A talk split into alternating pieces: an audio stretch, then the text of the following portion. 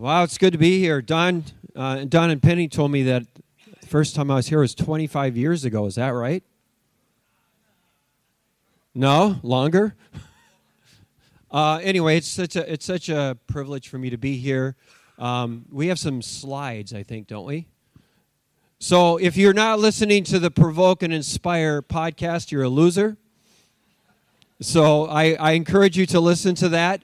Uh, we talked to some ama- amazing influencers all over the world, and uh, about how do you be bold for Jesus in the secular world that we live in today.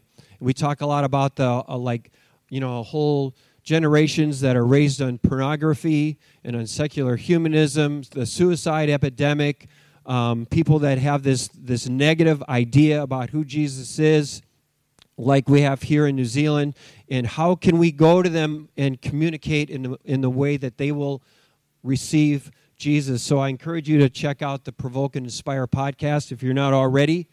And then we have another slide. Yeah, so we're we're putting together a video series, seven practical principles for establishing relationships with non-religious people. And so, how many of us know non-religious people?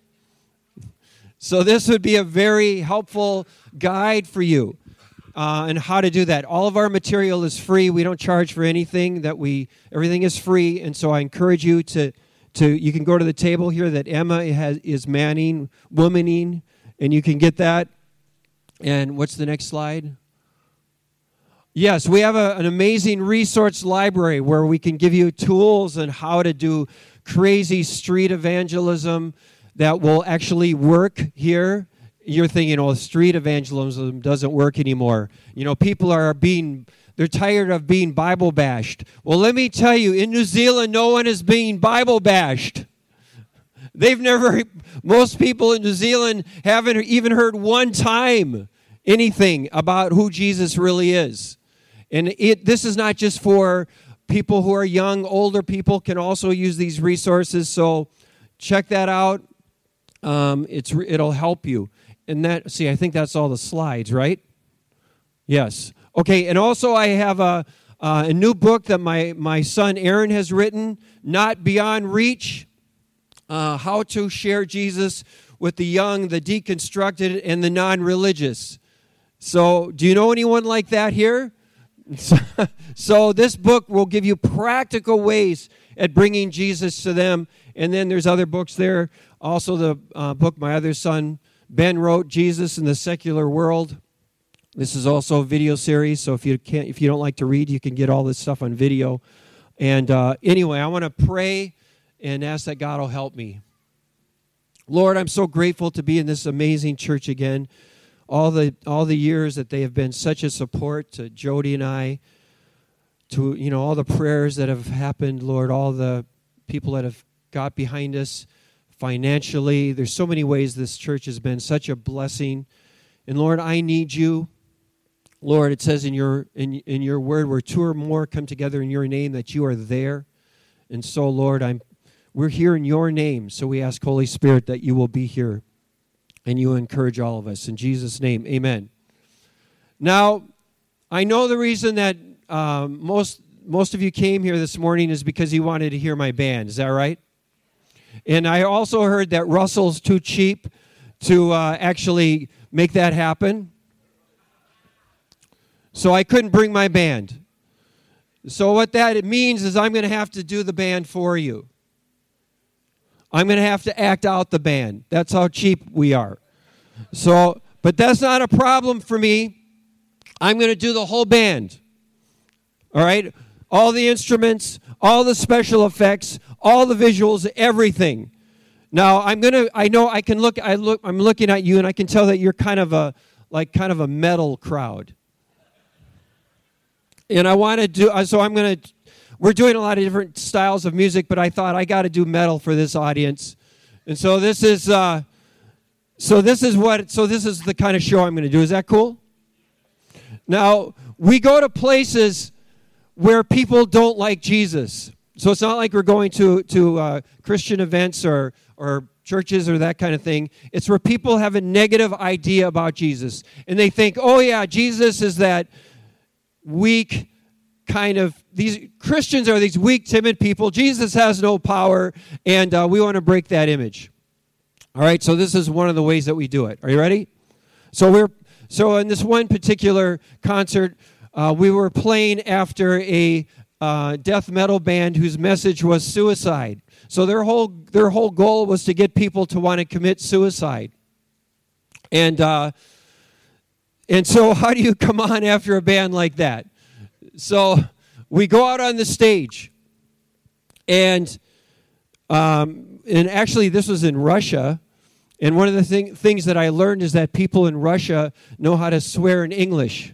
So, so they're all swearing uh, at, at me and giving me the finger. And uh, anyway, so we have all so we have all this this smoke on the stage, and the band is playing all this kind of really weird ambient music in the smoke. All right.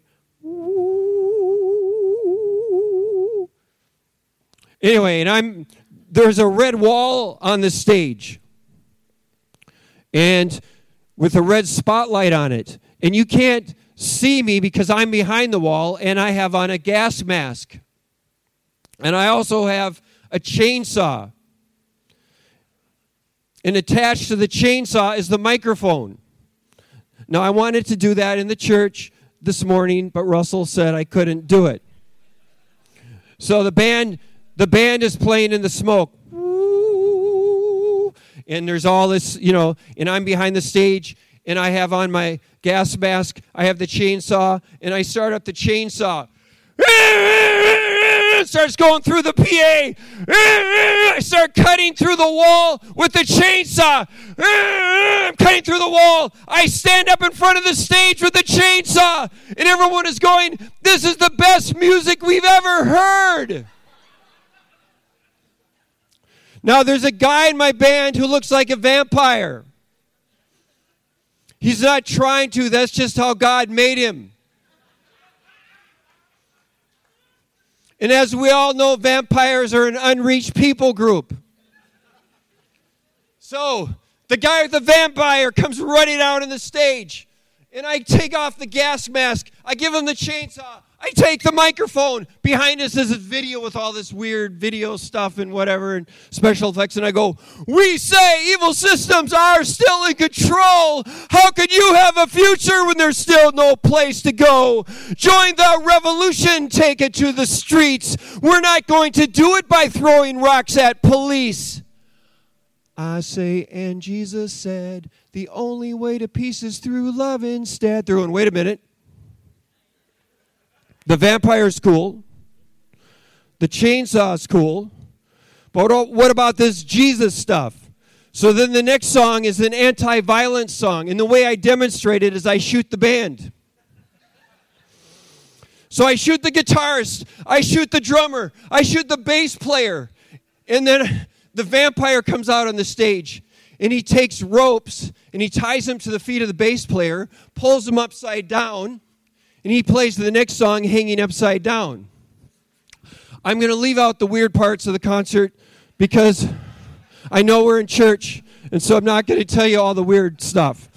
So then I go, I'm really tired. Where's my bed? And then this bed comes out on the stage with these flashing lights, you know, and uh, you know, and I and I put on a nightgown, and I stand on top of the bed, and I go, I believe in sex. Now, when you're with normal people, they all go, Yay! But I know we're in church. And we all have to pretend that we're shocked. So I go, I believe we should have sex all the time. They're going, Yes, yes, yes, yes yes, yes, yes. And then I go, after marriage.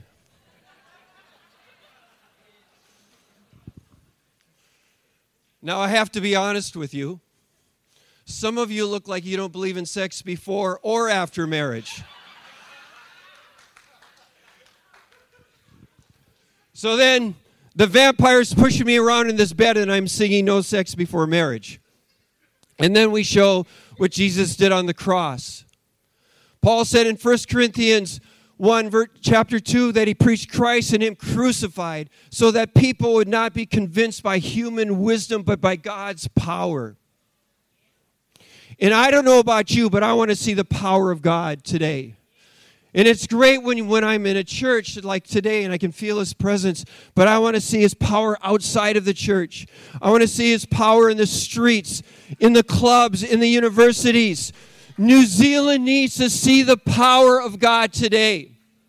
And Paul understood that if you, if you preach Christ and Him crucified, God's power comes. Now, I'm not talking about the cliche of the cross, because for a lot of people today, the cross is a piece of jewelry. You know, it's just a piece of jewelry that you wear around your neck. But I'm talking about understanding what the cross really is and then showing people that. Showing people that. And so in this in this particular concert, we show this girl who is abused behind a shadow box. It's not gratuitous, but you know that's what's happening. Because that's the reality today of so many people, isn't it? I mean, so many people are being abused and destroyed by the lies of the world. And then I'm representing Jesus. And I go behind this shadow box and I pick her up and I carry her to the front of the stage. And I go, I can't protect you when you leave my side. I can't keep you safe. Don't hate your life. You know, because how many people today are so anxious? How many people today hate their life? And so I'm showing the cry of Jesus. They don't know, the people don't know that that's who I'm representing at that point. And then it's, it's complicated, but I, I give my life for the girl. And so I'm, I'm killed on stage. Actually, in Europe, we have this big um, elevated crucifixion scene. It's really full on. We have amazing special effects to show this. And uh, so I'm I die for this girl and I'm put into a coffin, but this coffin um, has was has robotics in it. So it's it's like it lifts up on, on hydraulics. And it the, has these LED lights that are the kind they use for planes to land. You know it's so bright so that it, so you can't you can't even look at it. It's so bright. So when i come out of the coffin to show how jesus rose from the dead it looks like like a, like an explosion has gone off. And then it's like it shows how jesus rose from the dead. I mean you, you can go on on our website to see some some examples of this.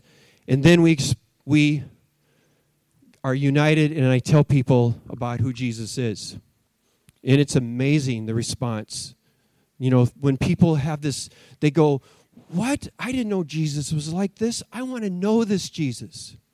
I mean, God is so powerful. I can remember one of the first times that I came to New Zealand, I was invited to speak at a, uh, at a club that was run by Auckland University. And they heard that we were Christians, and they wanted to invite us so they could make fun of us. They heard, oh, it's a we hear you guys are Christians. And at that time at the university, if you wanted to mock somebody, you called them a Christian. Hey, you Christian. That was like a way you mock somebody. And so they asked me to come and to play in their club. And so we did that, what I'm talking about. And the Holy Spirit came so strong in the club that the bartender couldn't hold his drink behind the bar. And people were weeping in the club. And they said, Who is this Jesus? We want to know this Jesus. I mean, I've seen amazing things, not just in other parts of the world. I've seen God move in amazing, powerful ways here in New Zealand. And if I could spend a lot more time talking about that, but I want to get to what I want, the message that I want to give you tonight. So there's amazing power in the message of the cross. And we need to, to know the cross and not be ashamed of that power. Uh, in John 14, 12, Jesus said, If you I tell you the truth, anyone who believes in me will do the same things that I have been doing, even greater things, because I'm going to the Father. And God wants to do great things through us. He wants to, it's his desire that people in Whangarei know the truth. He wants to do great things through us. He doesn't want us to just survive. Before we were born, when we were in our mother's womb, we are created for good works in advance. This is God's desire. I don't have to ask God about it, it's His desire. And what I want to talk about now is one of the greatest barriers to keep us from experiencing what God wants to do in my life. And I hope it's an, an encouragement to you. So, one time I was speaking at a church, and it was a flag church. I don't know if you've ever been to a flag church, but it's where everyone was running around with flags during the worship time. And, you know, and that's not my style. You know, I'm not a flag guy.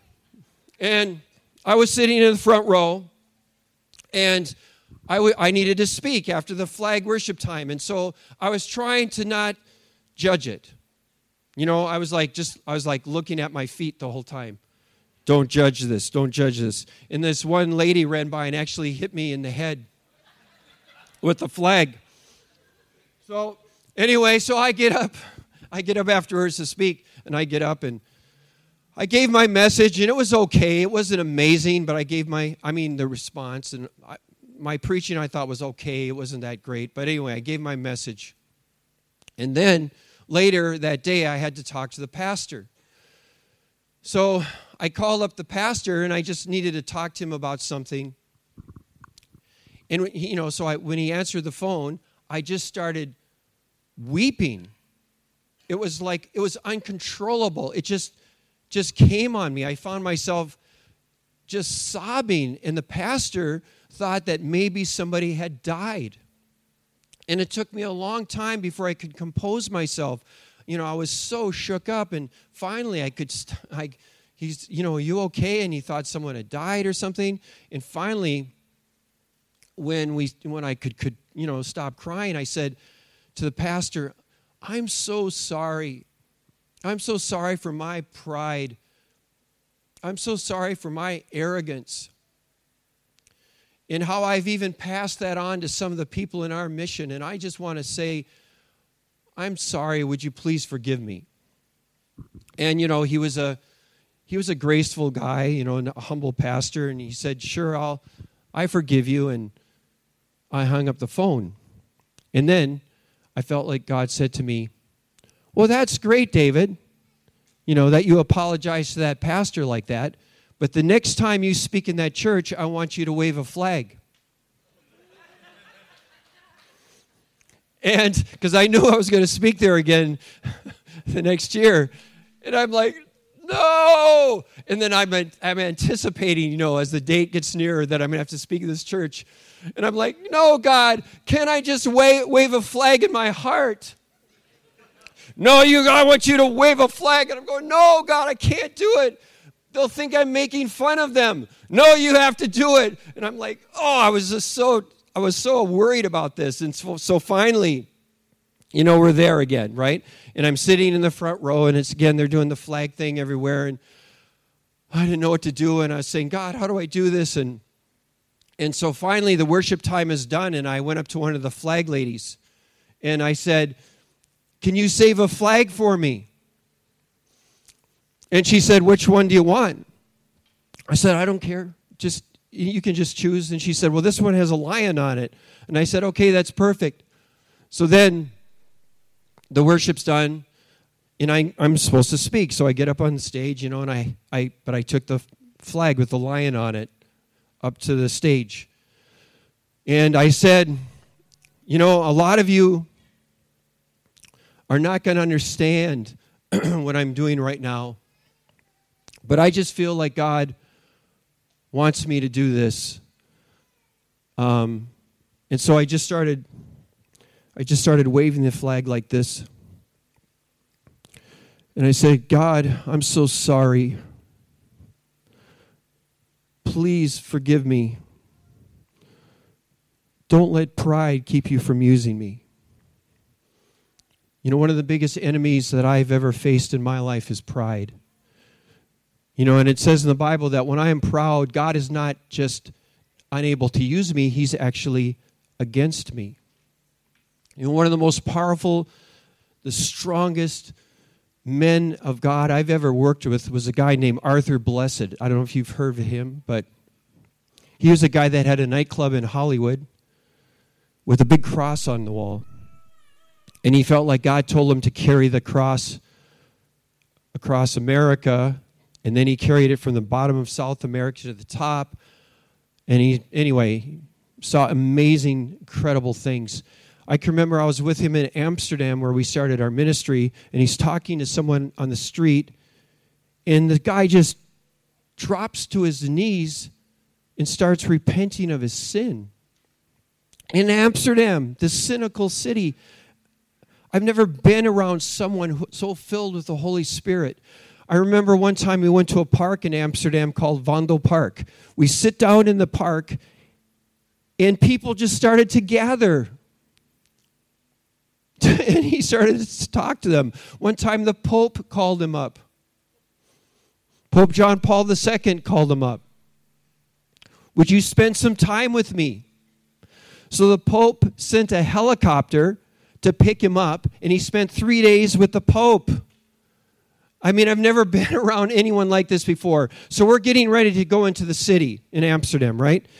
And this is a place in the city where a lot of drug addicts were. So they used it as a toilet. They vom, you know, a lot of vomit, and it's really a crazy place. And he's in one of the alleyways that was terrible. Everyone, you know, he didn't know that it, that I saw him. We're getting ready to go into the city to talk to people about Jesus. And I can't see him anywhere. And I'm going, Arthur, where is he? And I look and he's like this.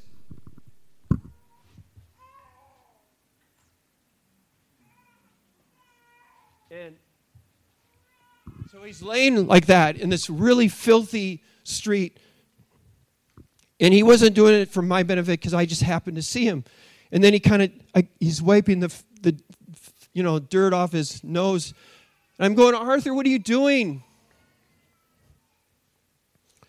And he said, Well, before I go out to tell people about Jesus, I do this because I know that I can't do anything with, without God, that I need to humble myself before Him, because if He takes His hand off of me, I'm dead. Brokenness, humility, I used to think being humble was this I know that I'm a cool guy, but I'm going to act like I'm not, even though I know that I am. But that's not what humility, humility is. Humility is knowing that if God takes his hand off of me for one second, I am dead. That's truth. That's knowing the truth about the reality of who I am. You know, one of the one of the crazy examples of humility is David in the Bible, King David. Here is a man who had absolute power. We don't know about absolute power. And in New Zealand, we're not we're kind of we don't believe in leadership so much. So the idea of a king's even farther removed from someone a Kiwi, right?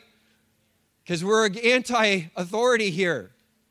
But David had absolute power. If he said to somebody, You're going to die, they would die. And he had an army that was loyal to him. Back in those days, people would fight for the king because if they didn't, they, they would be executed. They had to fight for the king. But David had an army who was loyal to him, would do anything for him. He was an amazing warrior. He had great victories, supernatural victories. He was a musician. He was a, he was a great poet. He was an amazing, mighty uh, leader. And then they're bringing the ark into a city. And when they brought the ark into a city, it said that he humbled himself. He took off his kingly robes and with a very simple, uh, I don't know what it was, a linen ephod, whatever that is, but a very simple thing that he was wearing. He danced before the Lord with all his might. What do you think that dance looked like?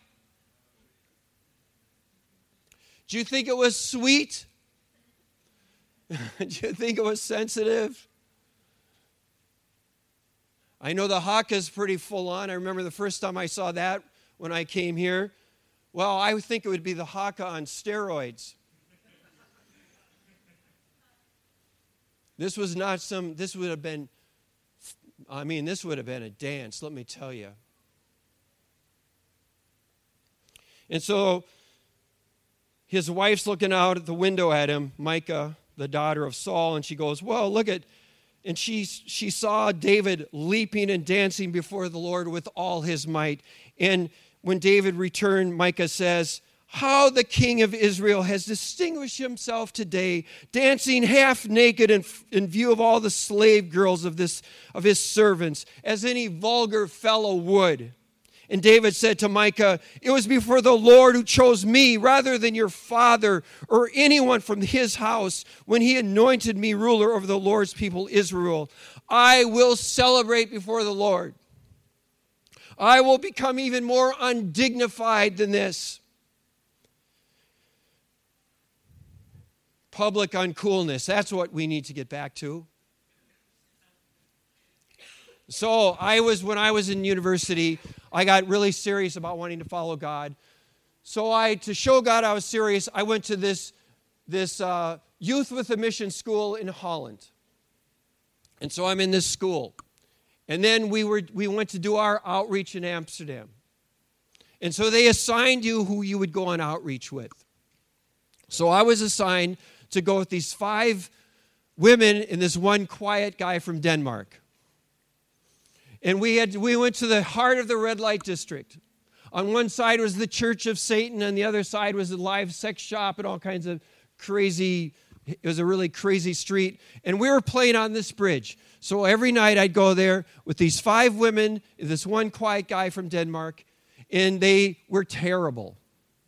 The girls had these uh, you know, acoustic guitars and tambourines, and they were terrible. It was so embarrassing. And then it was they would sing these really sweet songs that I hate, and I and I'd go there and it'd be it'd be raining. It was always raining, and they'd be going, "This is the day, this is the day that the Lord has made." It'd be raining, and you're like, "Why did God make a day like this?" And then, and then I thought, no wonder people don't want to be Christians. And then there's the quiet guy from Denmark who was quiet, and so then every night it was the same. Oh, and then this, this girl would preach, and she was terrible. It was like, oh, my god, you know, it's like this. And I'm like, this is so bad. I can't do this. Every night, back on the bridge with the five women and the one quiet guy from Denmark, raining. So I thought, I have to come up with a strategy. I have to act like I'm not with them. So I would stand off on the side. I was cool. You know, I'd stand off on the side, and then I would, they'd be doing whatever they did, and then I would just talk to people. So I'm doing that, right? So we're back there again, and I'm standing there, and I felt like God said to me, oh, just as clear as anything, I felt like He said to me, You're not concerned about my reputation, you're concerned about your reputation. And I said, What? You want me to stand on this bridge with these five girls? and this one quiet guy from Denmark, and you want me to sing these, these stupid songs. And I felt like God said, Yes, sing those songs. And I went, Okay then. So they'd be singing, and I'd go, This is the day, this is the day. I sang so loud that the it sounded like the girls were singing backing vocals. And people from the windows would be throwing stuff at me from across the I'm not exaggerating any of this. On the other on the other side of the canals, shut up! And they'd be throwing stuff at us. I sang those songs with a, as loud as I could. And some pride was broken in my life. My relationship with God was deeper than it was before. My prayer life was stronger than it was before. I could feel God's I just felt my relationship was bigger than and stronger than it ever was before because this pride was broken. And then I saw these these girls doing these dances.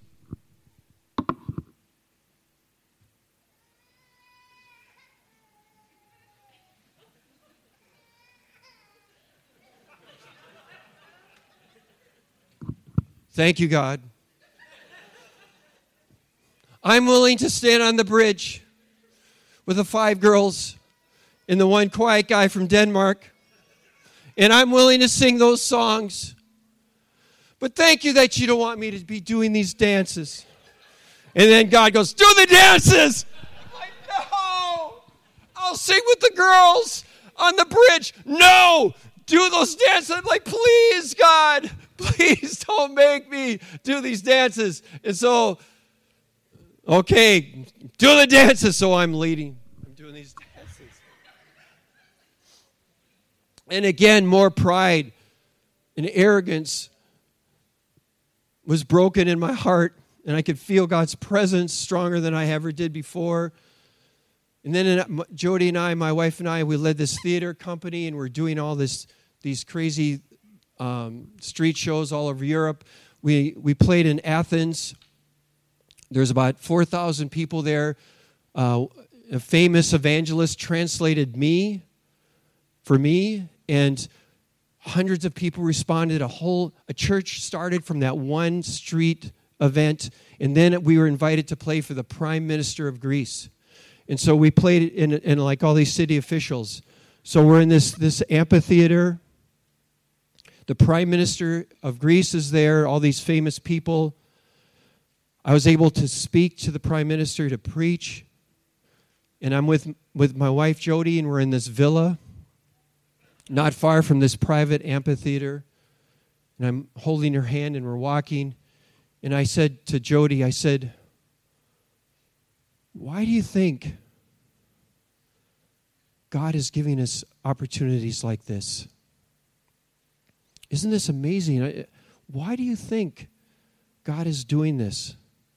And as soon as I said that, I felt like God said to me, Because you are willing to stand on that bridge with those five girls and the one quiet guy from Denmark and sing those songs for me. I don't know of anyone who came to Jesus on that bridge. But I know that if I was said no to God, if I would have said, No, God, I'm not willing to do that for you, it would have stopped him from being able to do the amazing things that I've seen in my life.